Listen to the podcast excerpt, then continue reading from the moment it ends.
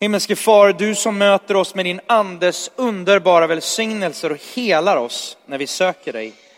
Tack Jesus Kristus för löftet att du lovat vara närvarande när två eller tre samlas i ditt namn. Gör oss uthålliga i hoppet, hängivna i kärleken och fasta i tron. I Jesu namn. Och allt folket sade Amen. Upplyft era hjärtan till Gud och hör dagens text enligt aposteln Lukas som skriver i Apostlagärningarna. Jag läser ifrån kapitel 16, verserna 6 till 10. De tog sedan vägen genom Frygen och Galatien eftersom den heliga anden hindrade dem från att förkunna ordet i Asien. När de hade nått Mysien ville de bege sig till Bitynien, men det tillät inte Jesu ande. Då gick de genom Mysien och kom ner till Troas. På natten hade Paulus en syn. En makedonier stod där och bad honom. Kom över till Makedonien och hjälp oss. När han hade haft denna syn försökte vi genast ta oss till Makedonien. Ty vi förstod att Gud hade kallat oss att förkunna evangeliet där. Så lyder Herrens ord till oss idag. Gud, vi tackar dig. Välkommen Mikael Alenius och ni är välkomna att sitta ner.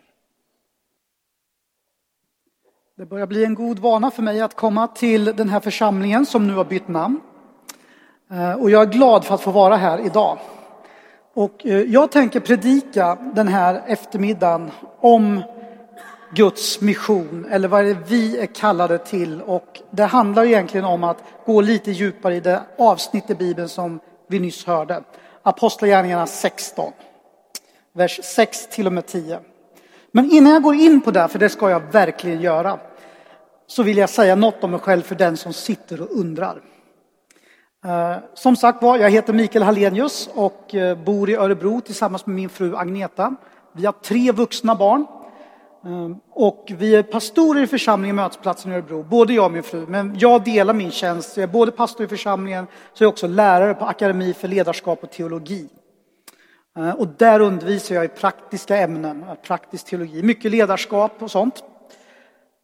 När jag inte gör det, alltså är pastor i Mötesplatsen eller är på ALT, Akademi för ledarskap och teologi, så reser jag runt i Sverige och predikar så här. Det har jag gjort ända sedan jag var 18 år. Jag kom till tro när jag var 16 år i en uh, ungdomsväckelsekampanj som hette Hopp om livet. Där jag liksom ramlade in egentligen mer eller mindre från gatan.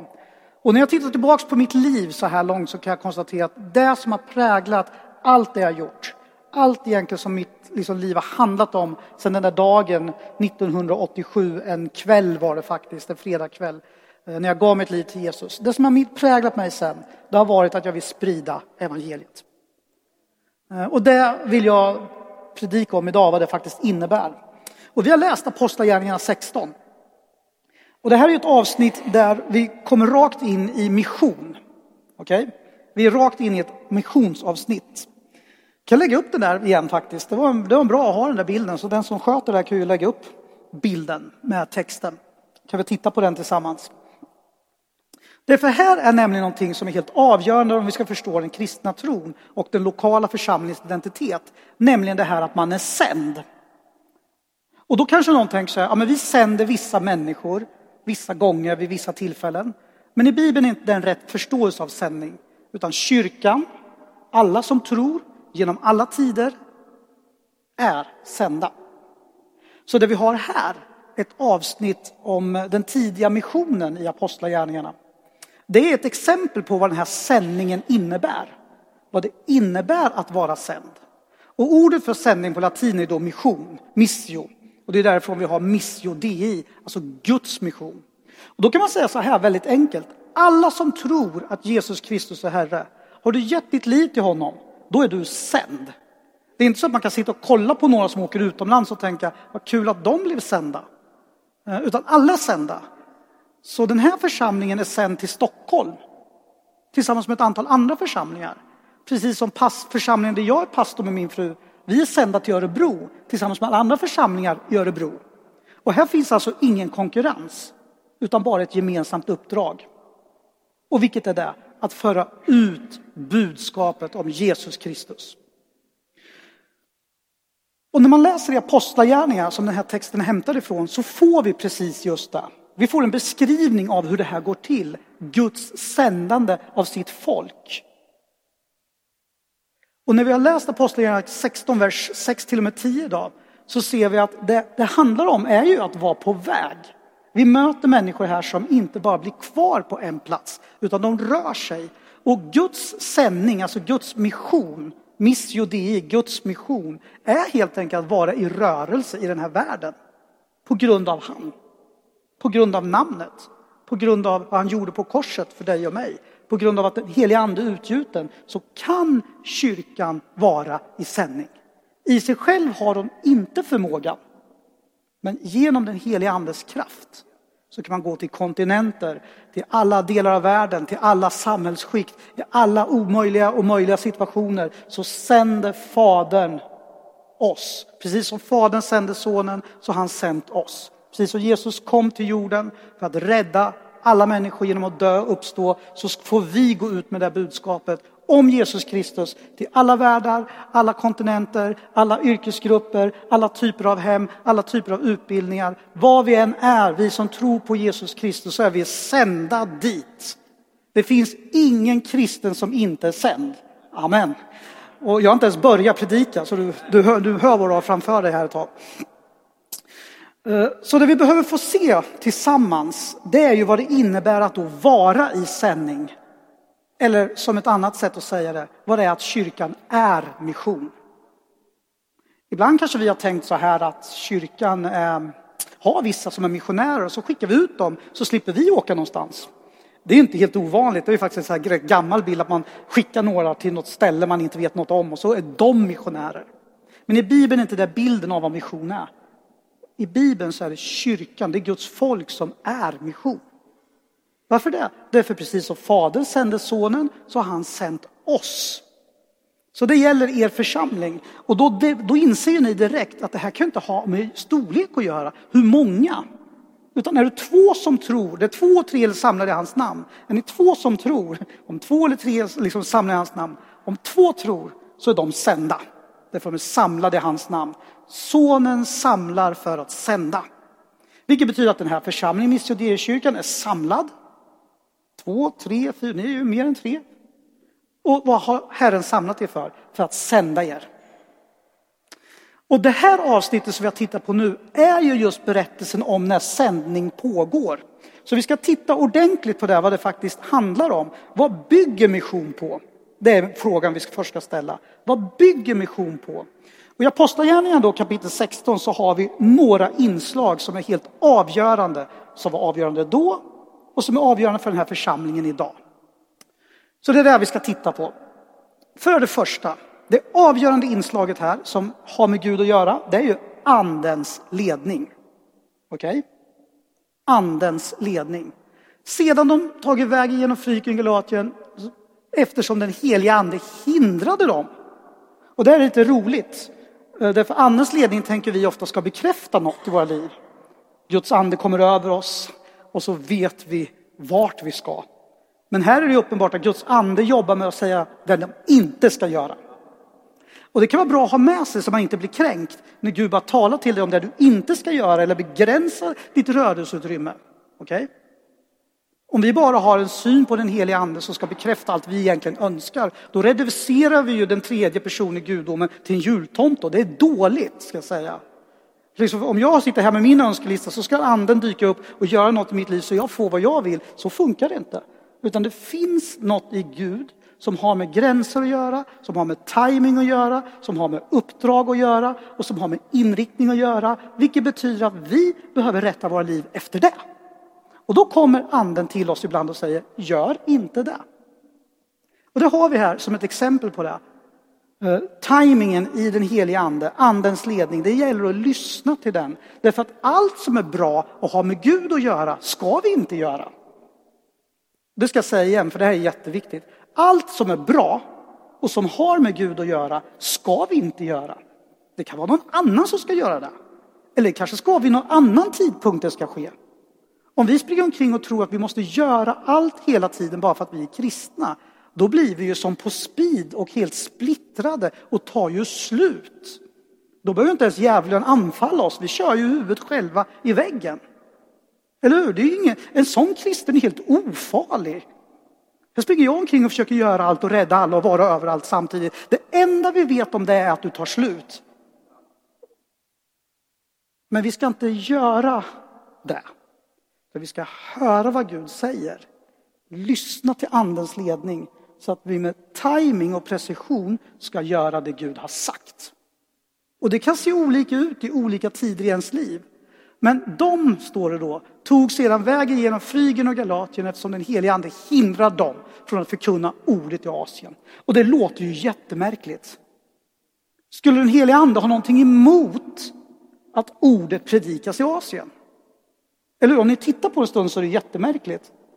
Skulle den heliga ande ha någonting emot att ordet predikas i Stockholm? Svaret är naturligtvis nej.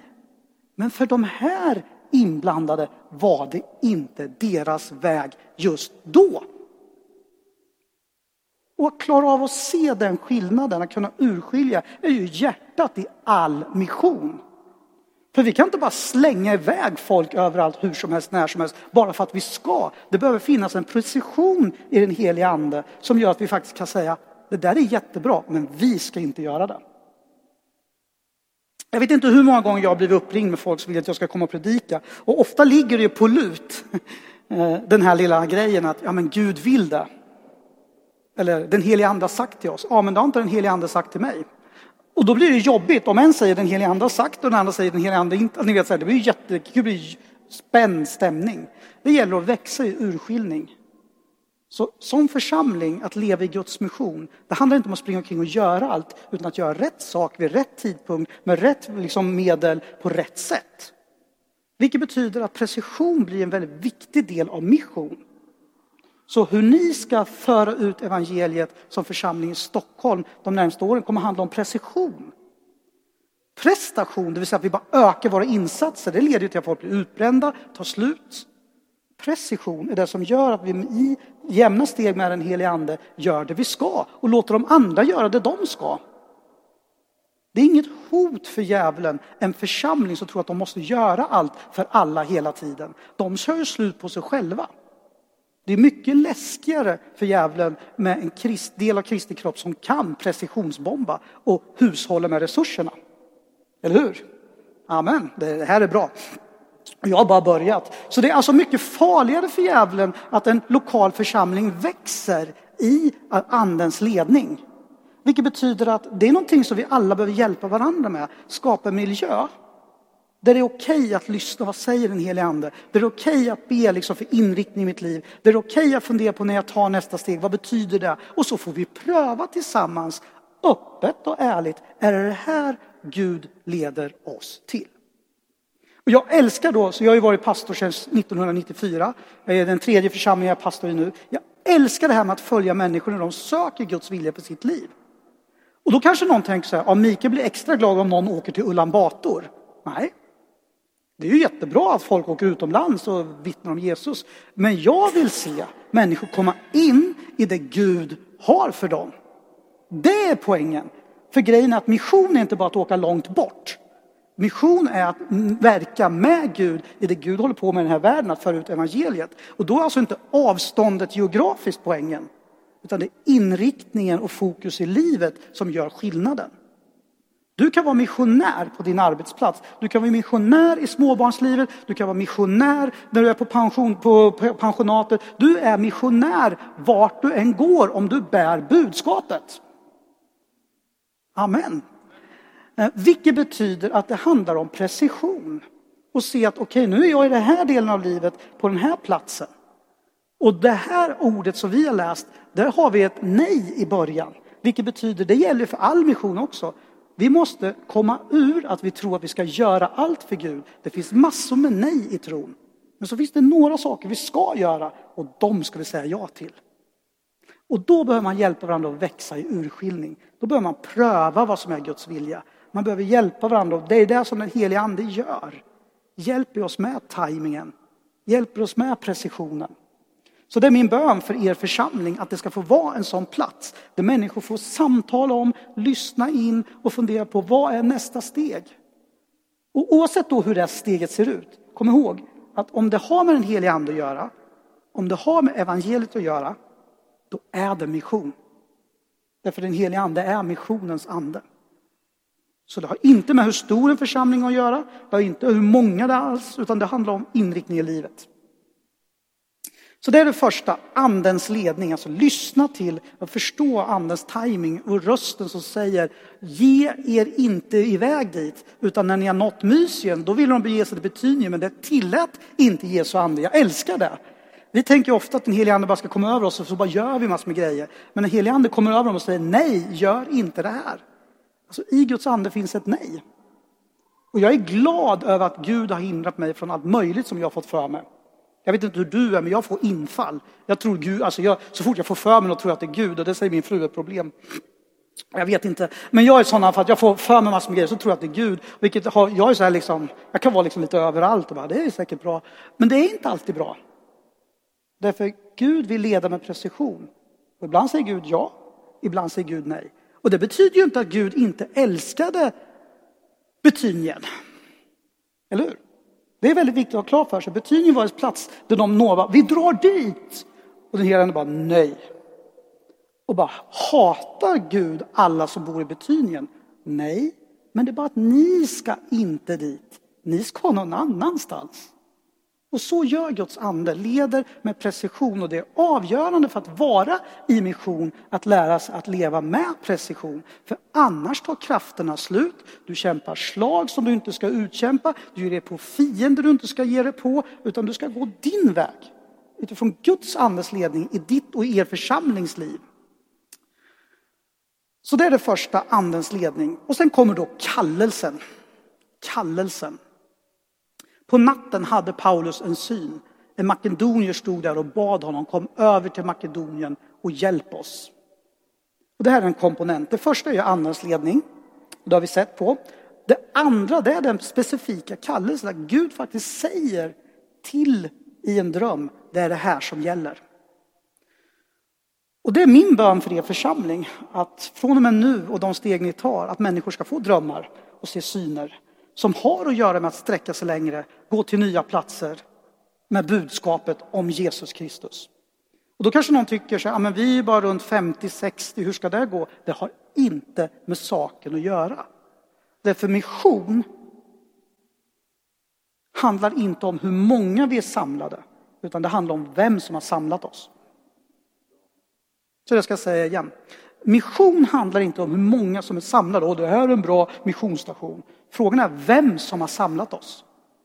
Och i Bibeln så beskrivs Gud som missionens Gud. Som ger drömmar och syner, som riktar, som ger inriktning och som vad då? Kallar människor till platser, uppgifter och olika typer av folkslag, olika typer av grupper. Jag tror det är viktigt att se här att det finns en kallelse över er församling. Både kollektivt, ni är kallade till Stockholm. Ni, ni ska vara välsignelse för Stockholm. Och det är så fantastiskt, jag är pastor i Örebro, jag behöver inte gå omkring och vara stressad över att inte jag välsignar Stockholm, visst är det skönt? Jag behöver inte ligga hemma och ha dåligt samvete, och skit, jag når inte stockholmarna. Så här. Det är helt onödigt, därför ni finns ju. Och alla andra församlingar här i Stockholm, det här är er del det här är er del, det är er stad som Gud vill använda er i. Frågan är på vilket sätt? Och en av de saker som man ser i missionens historia, både i Bibeln men också genom historien, det är att drömmar och syner är en nyckel. Vilket betyder att det för mig till en viktig punkt. Mission är en karismatisk uppgift. Nu vet inte jag vad du har för förhållande till ordet karismatik och egentligen så bryr jag mig inte så mycket därför att det, det, kan vara lite olika beroende på vad man har gått igenom och varifrån man kommer. Så det, kan, det behöver man inte liksom gå in på på djupt. Min poäng är bara den här. När Gud talar till sitt folk genom syner och drömmar i både gamla och nya testamentet så är det ett genuint uttryck för den helige andes verk. Så Gud uppenbarar sig, leder, dirigerar, ger kraft genom drömmar och syner. Så anden utgjuts på det sättet. Vilket betyder att när vi pratar mission och Guds andes ledning och kallelsen, alltså att svara på ropet, alltså tilltalet, så talar vi egentligen om en karismatisk grej. Alltså anden i drömmar och syner lockar dig till nya platser, drar dig in i nya uppgifter. Och det är min bön för er församling. Att ni inte ska fastna i och se vad ni saknar eller att ni inte är 200 utan ni ska få se i syner och drömmar vad som är er uppgift och göra det. Och det kan vara så att någon, någon från Makedonien ropar på er. Det kan vara så. Och det bästa man kan göra då det är att lyda. Det är det bästa man kan göra då.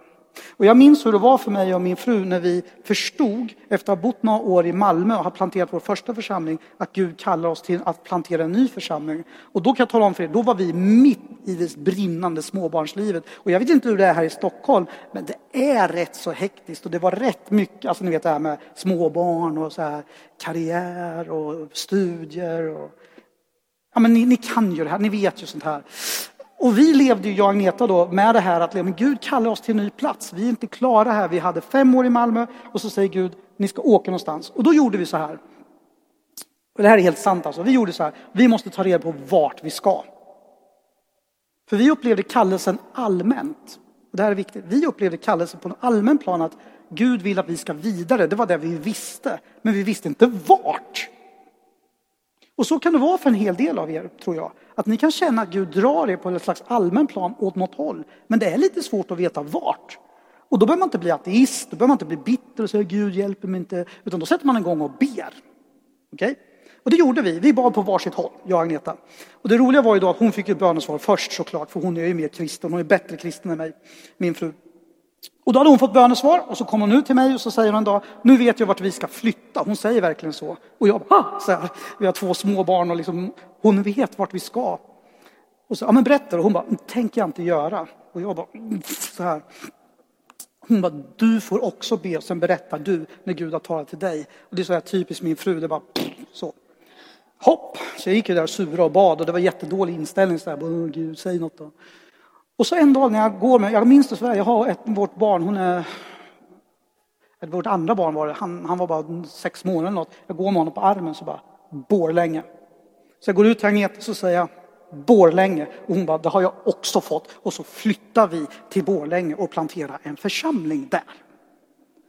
Och då är det Guds timing kopplat till det mer allmänna insikter. Gud kallar, Gud pockar, Gud lockar. Och det tror jag Gud kommer göra med människor i er församling också.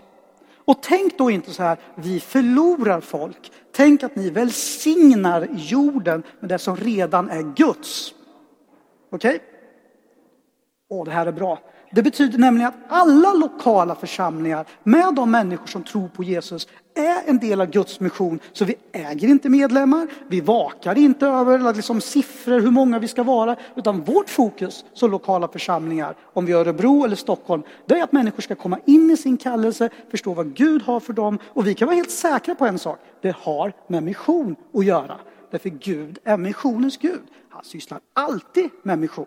Gud är passionerad mer för mission än vad du och jag någonsin kommer att bli. Och det är väldigt bra. Därför ibland så är inte vi lika passionerade och jag kan tycka själv det är lite krångligt.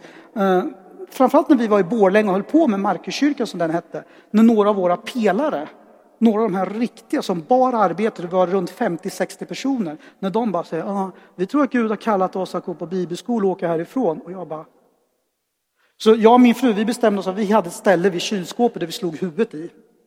Och jag vet inte, du får, du får lösa ditt på ditt sätt. Men det är för att Gud gör ju sånt som Gud har tänkt.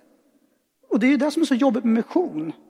Det är inte vår grej, utan det är Guds grej. Det är Guds timing, det är Guds människor, det är Guds kontinenter, det är Guds världshav. Och vi bara, men jag gillar inte det. Jo, det gör du. Därför det har med vem Gud är att göra. Men jag tycker vi ska göra så här istället. Nej, det tycker du inte. Det är Gud som är herre över himmel och jord. Skapat rubbet. Vilket betyder att en sån här syn som Paulus får när han ser en makedonier som står där och ber, det är, en nyckel in i nästa steg. Det är inte hela poängen. Vi ska inte hålla på att dyrka syner för synernas skull, utan det är ju nyckeln in till nästa steg. Och det är som är viktigt då, det är ju att Gud kallar, och det vi ser då i vers 10 här, det är, nu står inte siffrorna här, det står så här, när han hade haft denna syn försökte vi, och här kommer ordet, genast. Det signalerar vad då? Passion. Okej? Okay? Så det vi behöver när vi pratar mission allmänt, det är andens ledning, det är kallelse, men vi behöver också passion. Alltså det vill säga det angår oss på riktigt. Och jag vet inte hur du är, men om man är riktigt passionerad över något, då är man inte blasé. Alltså det finns en skillnad där. Alltså man ser om någon är passionerad. Eh, och låt mig berätta om det mest märkliga exempel jag har på passion. Jag var på ett museum för några år sedan. Och jag står och tittar liksom vid sådana här diorama, ni vet så här, djur i naturlig miljö, fast de är döda och så är det helt onaturligt. Men det är jätteroligt, ni vet de här dioraman. Ja, där står jag och tittar och då kommer liksom en man fram och liksom vill visa mig något. Och jag inser, han har någonting som han verkligen vill visa mig. Och jag står och tittar i det här dioramat, det är massor med djur i naturlig miljö, så här uppstoppade och så. Då har ju han med sig naturligtvis en lackerad älgbajs. Och han är ju tysk. Så liksom för honom är det oändligt stort. Och vi bara står där och hans idé är väl någonstans att vi ska förbrödra oss och liksom smälta samman i någon slags allmän så här naturstark upplevelse. Jag bara, det här suger så hårt. Jag har en tysk som är nästan två meter lång som visar mig lackerad älgbajs. Jag tycker det gränsar till någon typ av övergrepp, men det är kanske bara jag. Det är, så här, det är jättekonstigt. Men där står vi och liksom får egentligen ingen connection. Men det som händer där är att jag får ju smaka på och känna av någon annans människa, vadå? Passion. Han brann för det här. Så mycket så han kunde liksom visa en vilt främmande människa, vadå, lackerad älgbajs.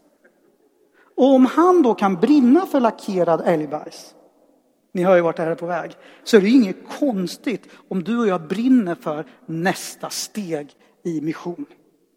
Det är inget konstigt alls. Och det finns någonting av vad Guds ande vill göra i varje lokal församling som handlar om mission. För varje lokal församling är i en mening en missionsstation. Att ha den identiteten, att landa på djupet i att det är vilka ni är i Missionärskyrkan, vilket för övrigt ert namn verkligen signalerar, så finns det en enorm frihet där. Vi tillhör oss inte själva utan den här världen. Frågan är bara på vilket sätt det ska se ut, för alla ska inte göra allt, alla ska inte vara överallt och vi ska inte bara springa iväg och säga Jesus, Jesus och sen bara köra slut på så att alla krafter tar slut. Det är omognad, det är inte alls den helige ande, det finns vila, det finns återhämtning, men det finns också någonting av att ha en passion över och vårda rätt drivkrafter som har med detta att göra. Kom över till Makedonien och hjälp oss, det är ropet. Och vad är svaret? När han hade haft denna syn försökte vi vad då? Ha sju sammanträden, ringa in några konsulter. Nej, utan genast. Och det är passion. Det här angår mig. Och vår församling, där jag är pastor nu, församling Mötesplatsen, vi är ungefär 190 vuxna, vi är 70-80 barn, vi har ungefär 30-40 hangarounds, gäster. Vi är i en fas nu som församling, där jag är pastor, där vi behöver hjälpa varandra att se vad som är nästa steg. För det är ungefär här, i den storleksordningen vi är, dit vi har kommit, som man kan slå sig till ro. Tycker det går ju bra, vi har ju koll på våra grejer. Så det vi gör nu är att prata mer än någonsin om vad är nästa steg? Alltså vart vill Gud föra oss? Varför har allt det här samlats ihop? Jo, det är för att vi ska nå ännu fler. Det är det enda skälet. Och därför betyder det att de ni är nu som församling, det finns bara en anledning till varför ni har samlats ihop. Därför att ni ska nå ännu fler. När han hade haft denna syn försökte vi genast ta oss över till Makedonien, för vi förstod att Gud hade kallat oss att göra vad då? Förkunna evangeliet även där.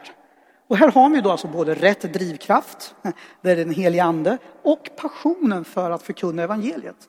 Och det här är alltså ett apostoliskt team vi ser på Apostlagärningarna 16. Och då kanske några av er tänker så här, vad bra, för det gäller ju inte oss. Vi är liksom så lite övre medelklass liksom i Stockholm. Vi har liksom bra jobb, vi håller på att greja med våra liksom bilar. Och det gäller ju inte oss. Jo, det gäller er. Därför att alla kristna är missionärer. Har du tagit emot Jesus så är du sänd. Du är sänd till din stad, du är sänd till din arbetsplats, du är sänd in i din familj, du är sänd in i din landsdel, du är sänd in i det här landet för att predika evangeliet om Jesus Kristus. Amen. Vilket betyder att det är vad ni har framför er. Gud kommer att i er församling komma med drömmar, kommer ge syner, kommer låta hjärtat bulta, kommer att ställa er inför vägval som är jobbiga, där ni behöver gadda ihop er och be. Allt det här kommer Gud att göra i och genom er gemenskap. Därför Gud älskar Stockholm, Gud älskar Sverige och Gud älskar världen och därför har han samlat er till en bra, liten lagom start på en missionsstation. Det är vilka ni är och det är vad Gud har för er. Så låt ingen säga till er att ni saknar något, utan se vad ni har fått. Kallelsen från Gud att gå till den här världen med evangeliet om Jesus Kristus, hans son, som dog, uppstod och kommer tillbaks. Och i väntan på det så finns det bara en sak som gäller. Med alla krafter, på alla sätt, med olika röster, med olika uttrycksmedel, i olika faser i livet, få ut budskapet om Jesus Kristus. Ty vi förstod, det är ju det, det är ju det här apostoliska missionella, att man förstår. Vi förstod att Gud hade kallat oss till att då åka dit och tvivla och ambivalenta. Nej. Åka dit och brottas med medelklasskristendom, att den inte håller. Nej. Gud låter oss förstå att det djupaste och mest avgörande det är att vi ska förkunna evangeliet i Örebro, i Stockholm i Sverige, i Europa och till jordens yttersta gräns. Vilket betyder att alla utifrån det här perspektivet är missionärer. Alla är kallade, eller som ordet betyder, att alla är sända. Att vara missionär är att vara sänd. Så låt oss avsluta. I mission så ligger någonting helt avgörande, nämligen det är så här Gud är. Gud är den sändande guden. Vilket betyder att alla församlingar som Gud har samlat ihop har Gud samlat ihop för att sända. Vilket betyder att när ni nu är Miss kyrkan i Stockholm så betyder det att ni är sända till Stockholm. Ni behöver inte fundera på vart ska Gud sända oss, utan ni är redan sända. Det som är så fantastiskt. Men då finns det också precision i sändningen. Olika platser, olika delar av livet, olika uppgifter. Det kan variera. Men som avslutning vill jag läsa för er Romarbrevet kapitel 14. Jag ska läsa vers 7 till och med 9. Romarbrevet kapitel 14, vers 7 till och med 9. Därför det vi har tittat på här, det är bara några exempel på vad faktiskt Guds mission innebär för de inblandade. Eh, och det är ju det som, bara utifrån den här texten, så är det ju helt uppenbart att människor får ju liksom landa i det här att ja, men allt handlar om vem Gud är och vad Gud faktiskt vill. Det är andens ledning. Det är Guds kallelse. Passionen som vi har för evangeliet sprids, det är ju på grund av att Gud väcker den. Allt handlar om vem Gud är. Och det handlar om övertygelse, att det är ju värt allt. Så jag vill avsluta med att läsa från Romarbrevet kapitel, kapitel 14, vers 7 till och med 9. Och det är det här sista med övertygelse. Alltså i grunden för all mission utifrån en församlingshorisont så ligger övertygelsen att det finns ingenting, det finns ingenting som inte är värt att göra för att ännu en människa ska få höra evangeliet. Alltså det, allt, alltså det finns ingenting. Alltså alla resurser, det, alltså, det uppslukar allt. Och därför skriver aposteln Paulus i Romarbrevet kapitel 14, vers 7 till och med 9, står det så här. Ty ingen av oss lever för sin egen skull och ingen dör för sin egen skull.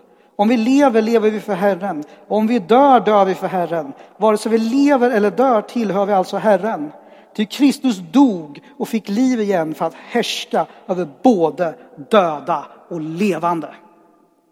Så min bön för Missionärskyrkan är att ni ska få vara med och göra er del att utbreda Kristi herravälde. Allt annat är att sikta för lågt. Inget annat kan vara nog. Mitt i livet, när livet går emot, när livet är som bäst, när småbarnsåren sätter in, när man börjar komma ur dem och liksom tittar sig omkring och funderar på hur ska resten av mitt liv se ut, så ska svaret alltid vara detsamma. Vare sig jag lever eller dör tillhör jag Herren och han har sänt mig till den här jorden, i den här tiden med budskapet om Jesus Kristus. Och tills dess han inte kommer tillbaks så fortsätter han sända. När han har kommit tillbaks finns det ingen behov av det längre. Då ska vi bara tillbe, bara hylla. Prisat vara hans namn. Låt oss be tillsammans. Jesus Kristus, jag tackar dig för den här församlingen. Jag tackar dig för att du välsignar min kyrka med att se sin del av uppdraget, se sin väg. Och jag tackar dig Gud för de som är här idag som tvekar, som tvivlar, som vacklar, som brottas. Jag tackar Gud för att du har en väg för oss var och en. Att vi kan få leva med dig i den här tiden för att evangeliet ska spridas. Och jag ber att du ska resa upp i den här församlingen en stark tro på att du har kallat den till Stockholm i den här tiden med ett särskilt syfte. Och jag tackar för att det gäller inte bara Stockholm, det gäller Sverige och det gäller hela världen. Därför jorden är din. Och den här församlingen finns bara därför att du är dess Herre. Och därför ber jag nu om välsignelse över var och en som är med. Jag ber om välsignelse över det som ligger framför de närmaste åren. Att allt ska få andas mission. Allt ska få andas passion för mission. Allt ska få andas en villighet att gå med budskapet till nästa gathörn eller till jordens yttersta gräns. Kom helige Ande, gör ett djupt verk i den här församlingen. Och tack för att deras mål är inte att överleva utan att utbreda ditt rike, Herre. Lovat vara ditt namn. Amen.